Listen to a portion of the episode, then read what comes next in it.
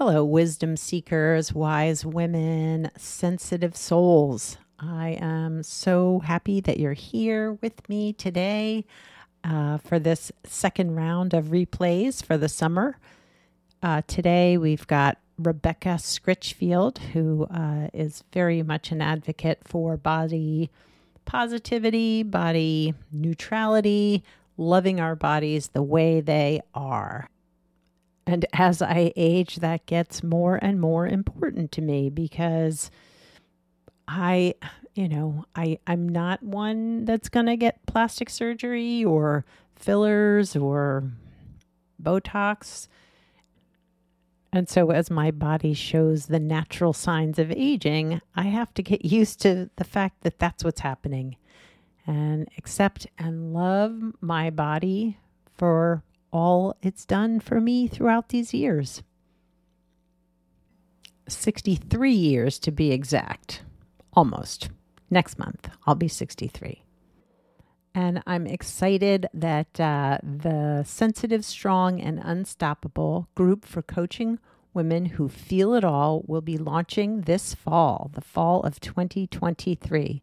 If you're interested in getting on the mailing list to learn more about the group, go to my webpage, elizabethcushcoaching.com, and there is a button right at the top of the page that will put you on the mailing list.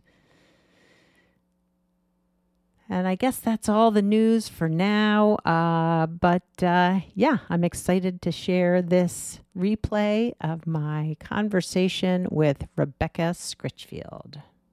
Rebecca is a well being coach, registered dietitian, nutritionist, ACSM certified exercise physiologist and author of the book Body Kindness Transform Your Health from the Inside Out and Never Say Diet Again, which Publishers Weekly calls a rousing guide to better health, and the New York Times Book Review calls simple and true. Through her weight inclusive body kindness counseling practice, Rebecca helps people reject diets and body shame to create a better life with workable, interesting self care goals to fit individuals' needs and preferences, not society's unrealistic weight and beauty standards. Rebecca has influenced millions through her writing, her podcast, workshops, and appearances in over 100 media outlets, including NBC Nightly News, CNN, The Today Show, O Magazine, Real Simple, Time, and many others. Rebecca is a freelance writer for the Washington Post and Self Magazine, an advisor to Health Magazine and Diversify Dietetics, and a mom of two young girls. She lives in Washington, D.C., where she was recognized as one of 10 supermom entrepreneurs in the nation's capital. I'm excited to have Rebecca share her insights into how we can incorporate her body kindness mentality and practices into our daily lives. And she's going to share how we can work with those parts of us, our critical parts, our shaming parts, when they show up around food and eating and body size. So let's get started. Hi, Rebecca, and welcome to the Woman Worriers podcast. Thank you so much for having me today. Oh, I really appreciate your coming on the podcast and taking the time to talk to us today. Could you share with the audience a little bit about you and what's inspired you to do the work that you do? Sure. Well, I reside in Washington, D.C. I am a mother of two young girls. They are eight and six. And I am a working mom and a homeschooling mom actually now recently oh. with the pandemic we're still in distance learning mode here mm. so you could say the juggle struggle is real and i'm definitely a woman warrior myself but what i do for a living is so special and meaningful to me it is a way to really help people create a better life a more meaningful life a life of more um, compassion and kindness toward yourself and others. And I created a philosophy called body kindness. And the philosophy is about reframing the idea of what what it is we think about when we think about health um, and more of a focus on personal and collective well-being so there's three different pillars called love connect care and more than happy to share more about that later mm-hmm. but I, I really created it out of a necessity of me realizing all the times in life I was thinking that I was picking up on healthy behaviors and especially when it came to food, it was like diets and dieting and magazines and books and all those things that really tried to sell this message that 100% of your health or lack thereof was your control and responsibility. And if you were larger bodied, bigger boned, or, you know, now thankfully we're trying to bring some liberation to the word fat. So, uh, you know, I am a thin privileged person, but I use it as an ally to, to help take away the stigma you know, but like if we dared to be anything but the thin Eurocentric young flawless beauty ideal then we need to spend all of our resources there trying to fix it and and i was part of that. I tried my first diet at 9 mm. there's a whole story happy to share. Yeah. But you know really what's interesting about it is that at the root of it, I really did care about health. I was fascinated by my heart would beat every day till one day it wouldn't. And and I said, well, I want to take care of myself. So the intention was all well and good, but my adventure, I made a lot of mistakes. And even becoming a dietitian and a certified exercise physiologist did not preclude me from continuing to make mistakes because I was still in this weight normative paradigm where you right right. focus on weight loss as the outcome. And there was a, a culmination of several kind of one, two, three low points that involved me with clients, my mom's own health decline, and my own sort of personal rock bottom moment. And I just kind of fell to the ground one day after a terrible session with a client. And after cried my eyes out. I mm. wrote down on a piece of paper, what do I do if I care about health but never want to diet again? Hmm.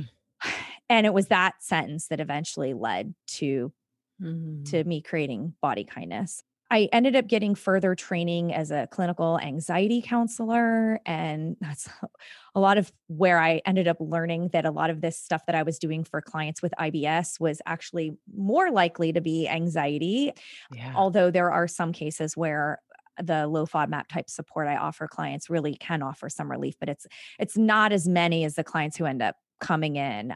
And I'm also currently doing some training and development to become a certified trauma informed professional as well. So mm. I've been studying acceptance commitment therapy and internal family systems for years, and they show up in the body kindness philosophy in kind of like small and subtle ways mm-hmm. that I'm really my own personal involvement has become in just expanding the fragility of what it means to be human and playing whatever part I can in helping people make sense of their lived experiences and also, you know, more and more their parents and grandparents and just to try to mm-hmm. lean in with a sense of curiosity and compassion about what's happening now, but also in in looking forward and you know what is it that i could do to make my life a little bit better? And this very moment it's my hot chamomile tea and conversation with you. Later it will fun with my daughters. But you know i couldn't even think about that kind of stuff when i was counting calories and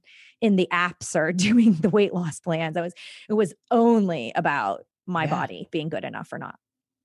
Well, and you know, I find it interesting that you said that when you described that session with clients, but I was thinking about my own work with clients too, with women who are working toward, you know, feeling more positive about their bodies, and that I can still get caught up in the does healthy mean losing weight? Like, is that, should that be the goal? And having to quiet that part of me that mm-hmm. wants to go there because we've been drilled into our heads that like weight is the measure of healthiness, mm-hmm. especially for women. Mm-hmm. But I think for people in general, like I can think of clients in particular who are very reticent about going to the doctors because they're sure that even though they feel they're doing all the right things, that their weight will be the thing that the doctor focuses on and says, this is what you have to fix. Mm-hmm. So, how is this diet and diet culture really just messing with our heads and our bodies. Yeah. You know, I mean, what I have learned is that it's something that's been in existence since before we were born. Often, William Banting is cited as the author of the first diet book because there was this pamphlet that just sold crazy amount of copies back in the day. And it was mm. this letter on corpulence. And he kind of laid out this is what I did to lose weight. And what's fascinating when you actually look at the text from as neutral standpoint as you can and there's a really good book out that's called Diets and Diseases of Civilization. And Adrienne Bitar had wrote that as her thesis, her PhD thesis. And she was on my podcast. And so I, I got to learn a lot about her, specifically about Banting and the things, you know, it was like drink alcohol every day. Like who wouldn't want that? Right. And there's like no bread. And then even now you could see threads. If you Google the right terms, you could see that people are still they're like citing Banting and they're blending like Banting with keto and intermittent fasting, you know, because oh. it can't oh. be just one thing. So, like, nothing dies in diet culture, it's just repackaged and, you know, resold as this vulnerability. And, you know, but what I could see back there is that William Banting was fat shamed, you know, right, and so right. his pamphlet made all this money because he had this secret to not being punished by your fellow citizens. And mm. now what what we're trying to help our culture do is try to be kinder to one another like what if we cared about a collective well-being? You know we the truth is we don't know anything about a person's health or well-being or economic status any really social determinant of their health by looking. And yet you know we can't escape what we've been culturally conditioned to believe and actually Sa- sabrina strings who is the author of fearing the black body the racial origins of fat phobia mm-hmm. her book really opened up my eyes to the exact time and place where the medical establishment started to really notice that they could gain a lot of profit hmm. from weight stigma. And, you know, they used to be concerned about people being underweight. And you can even find these ads of weight gain shakes they used to sell to women for curves. And, oh, you know, wow. Yeah. And just, you know, now we're the reason why your clients are in tears and avoiding going for their pap smears or, you know, mammograms or whatnot is because when you go into a doctor's office, it's considered a screening mm-hmm. to get somebody's weight. And so it's considered a health screening, but it is optional. And if they have the higher BMI status, that's the body mass index, which I call in the book the BS measurement of inaccuracy because the way it was created was a sham. Mm. But, you know, insurance companies will pay a doctor to have a weight i.e., health conversation with a person after getting a weight without even talking boo about their self care habits or their stress or if they're uh, depressed or suicidal. You know, oh my gosh, they just get the reimbursement for talking to them about their weight must be horrible based on their BMI. And so this it's incentivized and the doctors process. Think about what happens. You go and you check in, update your insurance, no, go in, you know, somebody calls your name and they weigh you first. They don't yep, say, Hey, yep. this is optional. Would you like to know? Now, I can tell you, my doctor, which I have the privilege of being in a really affordable, like you pay a yearly fee, it's less than $200. But, mm-hmm. you know, but for some people that wouldn't even be I mean, an option. I, yeah, I grew up on food stamps, so we wouldn't, we didn't even have health insurance.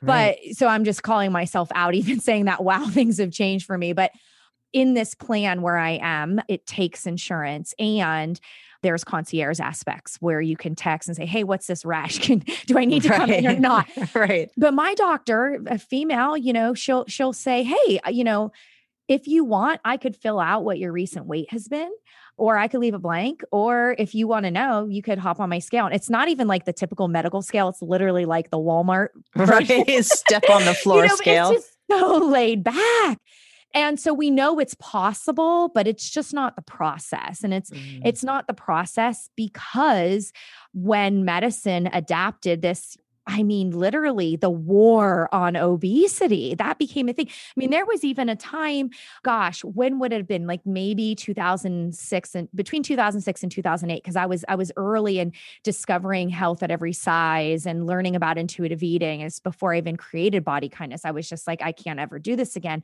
Mm. And there was this ad campaign in Georgia that was these black and white photos of these kids looking absolutely miserable. And it's like, I could die soon if you don't take care of me. Or like, but it was very much blaming kids based on their size and oh. like black and white and very evil looking and not at all. It was supposed to be a public health message. It was right. not at all about access to healthy, affordable food or simple ways to prepare healthy, affordable meals or safe sidewalks and safe places for kids to play. It was about we're going to take a kid, put a nasty look on their face, and mm. we're going to threaten these adults like you are doing this to kids. And whereas there have always been higher weight kids and there's always been higher weight adults. Yeah. And even if there have been changes over time, you know, there's genetic factors, there's environmental factors, there's many, many, many, many reasons. But one thing we do know is people cannot hate themselves healthy and shame doesn't make anyone healthier. Oh, yeah. You know, and then you have thin people not doing healthy habits thinking they're fine and higher weight people saying like what can I do to make you happy or make myself happy? There's so much suffering oh in gosh. the world of weight stigma and you know, but if I had to simplify it and you're, you know, this long winded answer, a big part of it is profits. It's at least in America, right? We were kind of built on capitalism and it's just a huge market. Oh, yeah. So it's a hard thing to resist. it is. And if you just like, would to pop into random conversations. I mean, it comes up so often just in people just chit chatting, right? Like, what mm-hmm. diet are, are, you on? Or have you lost weight? Or, oh, you look good. You're so mm-hmm. thin. Or, mm-hmm. but the reality is, I mean, I was stunned by the statistic in your book that was like what is it like 95% of diets don't work or something? Mm-hmm, mm-hmm. that like that's crazy. Yeah and we're still doing it. Right exactly well you know it's interesting and some places will cite like a little bit of a lower number it's still 80 some so it really all depends on which you know report are you going to look at mm-hmm. so when i talk about in the book it's like yeah a doctor says here take this pill, but I guarantee you it's not likely to work. You know, like you're going to have some reservations, but it's like when it comes the new year or just something hot and fresh is out, it's on social, a celebrity is doing it. It's like, here, take my money. Oh, yeah. I I, re- I remember my in-laws going on like the cabbage soup diet or something mm-hmm. like years ago. And I was like, you're gonna eat cabbage soup like every day, all day, and mm-hmm. and you're mm-hmm. gonna like that. oh yeah. It's like the it is like a wolf in sheep's clothing, you know, or mm. you know, mm. it's it's like, oh, I swear this isn't a diet, it's whole 30. This is a healthy lifestyle and yeah. anti-inflammation or mm. the thing is if it promises weight loss as a long-term outcome that will benefit your health your physical and your mental health then it is a diet because it's centering weight loss and it's relying weight loss mm. as mm. an outcome. So somebody say something like the Mediterranean diet, mm. right? And in that context, it's meant to meet, be the way of eating. And there is a good amount of research that shows that the Mediterranean eating patterns can offer a lot of health benefits. And some of the things that I like to point out is that it, it might be fish forward, but it's not necessarily meat free and it might right. be plant based, but there's, you know, it's def, you know, it you, doesn't have to be vegetarian or vegan. But what's also super notable, and one aspect I wrote about it in the book that I was, because that data was out, but it had to, it was this acknowledgement that there's a lot of other ways of living that aren't very American, like mm. lots of vacation, plenty of time to eat your meals, enjoying relaxing time. And they were really acknowledging a lot of other mental and physical health benefits to the way of living that you're not going to get from food. And then recently, after the book was out, but something that I have stayed uh, very interested in is the idea of that when you look at the social factors that there is consistently a cutoff you know when it comes to your economic status you know so mm-hmm. no amount of salmon is going to get you out of poverty it is not going to make you free from the negative health effects of poverty and you know that's right. why health needs to be more more social justice informed you know that has to be our future yeah and you yeah. know we do need to separate health and well-being away from the demands of smaller sizes and that that doesn't discount that people say oh well you know recently in the pandemic i noticed a weight gain trend and i just feel physically uncomfortable. You know you can hold space right for an individual's experience and talk about like you know can we explore like what's what might be underneath that? Right? Mm-hmm. so it's not to say that nobody ever gains or loses weight you know we all have a range in which our body will store energy and will relieve of energy depending on behavioral habits. But when you're talking about like people who are at the higher, you know, ends of the BMI, you know, even if with intensive lifestyle, there's research, it's called the Look Ahead study. All this money the NIH threw uh, uh, to this intensive lifestyle to see if people with diabetes would have fewer heart attacks and live longer through this intensive lifestyle. And they had to stop the study several years early due to hmm. futility, which basically meant we're wasting our money. Hmm. Even with intensive lifestyle in- interventions, people are still going to get heart attacks and die because basically we get older and our heart doesn't work as well. Know, right. uh, yeah, we got to die of something. And also, very interestingly, people did lose weight in the first year, and there was a big difference in how people lost weight, but they steadily regained it in years two to five. And it begs the question of how intense of a lifestyle you're asking people to follow and who's going to pay for that. So there's right. many, many very interesting questions. And what all boils down to what if we just worked on our oppression and we did not judge people based on their weight shape appearance based on how much exercise they get based on how how they eat and what if mm-hmm. we said hey we are all humans together we respect each other's body autonomy and that's a huge personal value of mine which even includes if you want to diet that's your body and your choice mm-hmm. it's just if you're feeling that you're at this rock bottom place or that this isn't really gonna create the better life that you want, then I want to help hold the space for your pain and the mm-hmm. grief of all the time and money and effort and energy and mental space that you gave to something that was very futile and painful. And then mm-hmm. I want to help you problem solve and strategize for what's next. Because I really believe every individual is wise and they're going to heal themselves.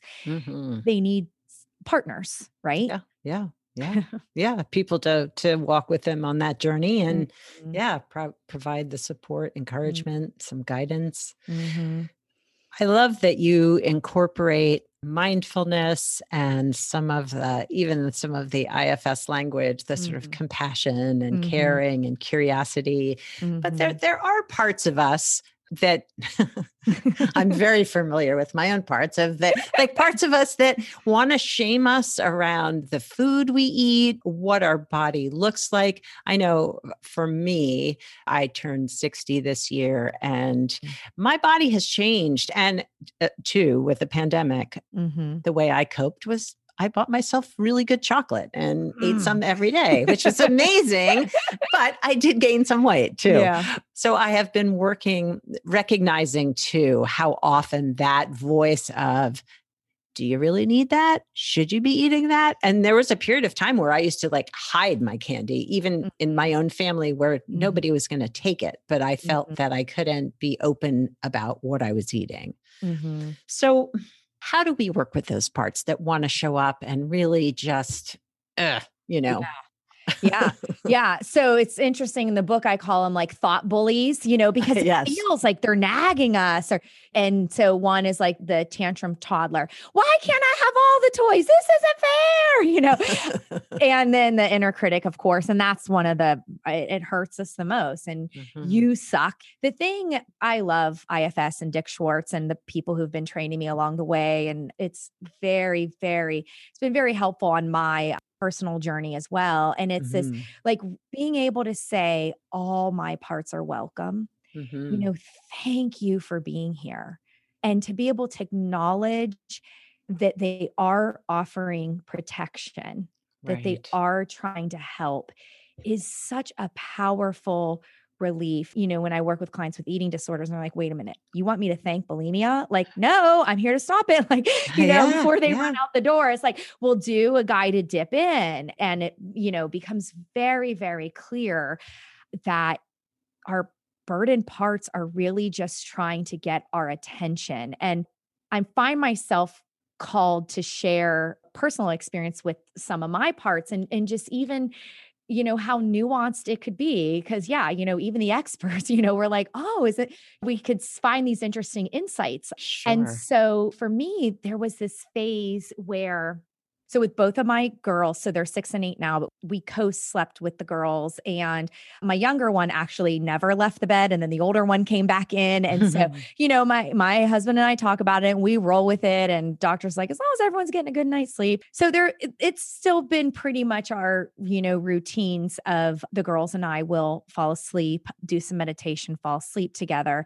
And there was a window where I have difficulty falling asleep and staying asleep. And when my anxiety peaks, that's usually what happens. Mhm. And so I would get myself out of bed and, oh, you know, you got to go check in with your husband. Like it's time to see what he has going on. So I'd go upstairs and he's, first of all, watching TV, which I don't even like, but like the blood and guts, like drug Mm. movies, like the worst. Yeah.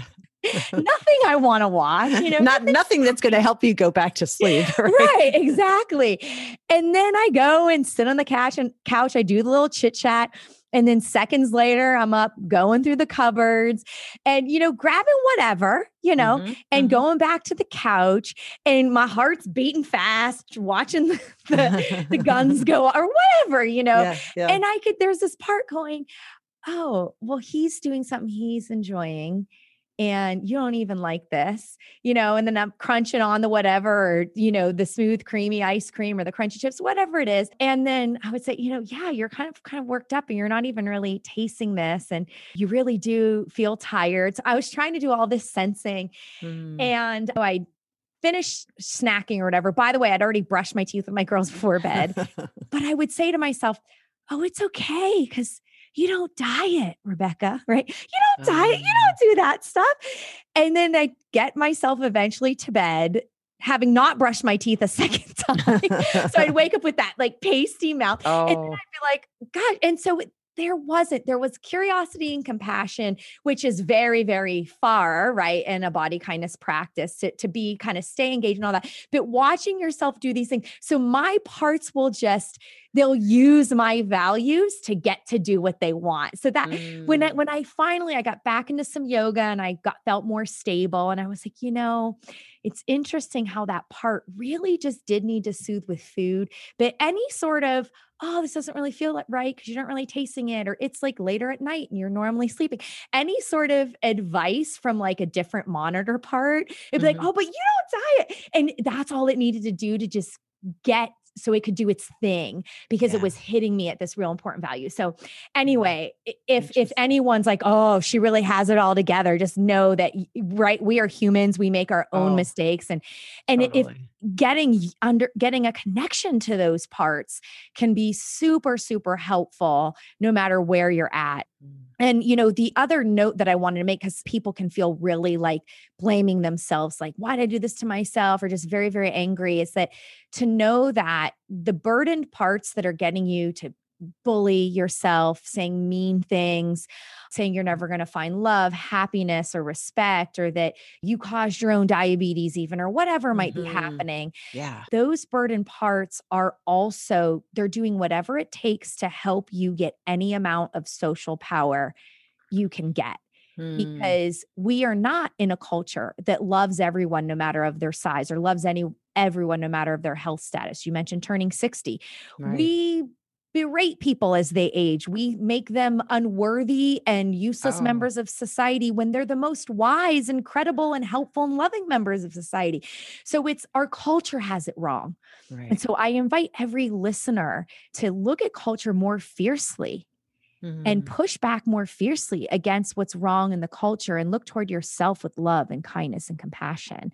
So if you think about giving yourself fierce love, you know, be fierce and angry and mad and turn that sword of anger out toward the culture yeah. and the harms that it perpetuates. And then turn the love toward yourself and you'll start to feel better and then you could do things from there. Mm, I love that. I love that so much. One last piece that I wanted to Mhm. touch on. So much of your book reflects back on like sort of this journaling process of, you know, kind of allowing yourself to be with your feelings, be with what's coming up, and not journaling like diet journaling. You're not counting your calories or marking what you ate that day, but you're just helping yourself through this sort of as a an extra support and mm-hmm. how do you find that helps the clients because mm-hmm. I, I, just mm-hmm. i love journaling anyway so yeah it was really important to me that in the context of the book that i would give practical. Mm. meaningful activities that people could take immediate action on. And it really has to do with wanting to help people develop insight to grow hope and confidence that you really are the author of your life and you really can do a considerable amount to improve your happiness in the fleeting state, you know, like if I'd like to enjoy some hot chocolate on a cold afternoon mm-hmm. or a bowl of in season strawberries, you know, anything like that, anything simple like that. But then also sort of the long term that life is meaningful that you know when you live your values when you connect to other people and so i feel like with a journaling prompt we can just let our brains get creative and explore and kind of think. So I remember when I talked about exercise, it's like no reader needed a exercise lecture from me and we all know certain things and i managed to sort of dip in some facts like yeah most people don't really move enough and so you know because we gotta like look at truths right mm-hmm. but it's like this prompt of like can you remember a time when movement felt playful or fun or joyful? So it's through, if you can prompt people to connect to something, either from their experience or, I think this sounds good to me. It's like we can create this space for positive emotions and imagining something positive and joyful and helpful. And it's through that state of optimism that is likely to lead to taking any kind of small or swift, meaningful action. And then that alone, it changes the brain chemistry for a bit. It's like, oh, that feels good. Mm-hmm. You know, oh, that counts as I'll ask the client, tell me that if they're not very active, you know, but they're like, yeah, I know I need to explore it, but I just have so much resistance to it. And, you know, even without going super deep onto all the, you know, bad gym class experiences or mm-hmm. embarrassing mm-hmm. moments around movement that might have existed, without even going too deep on any of that, it's like, well, okay, well, if we were to think of the absolute least amount of physical activity that you could do within a few days, like the absolute minimum, what would it be?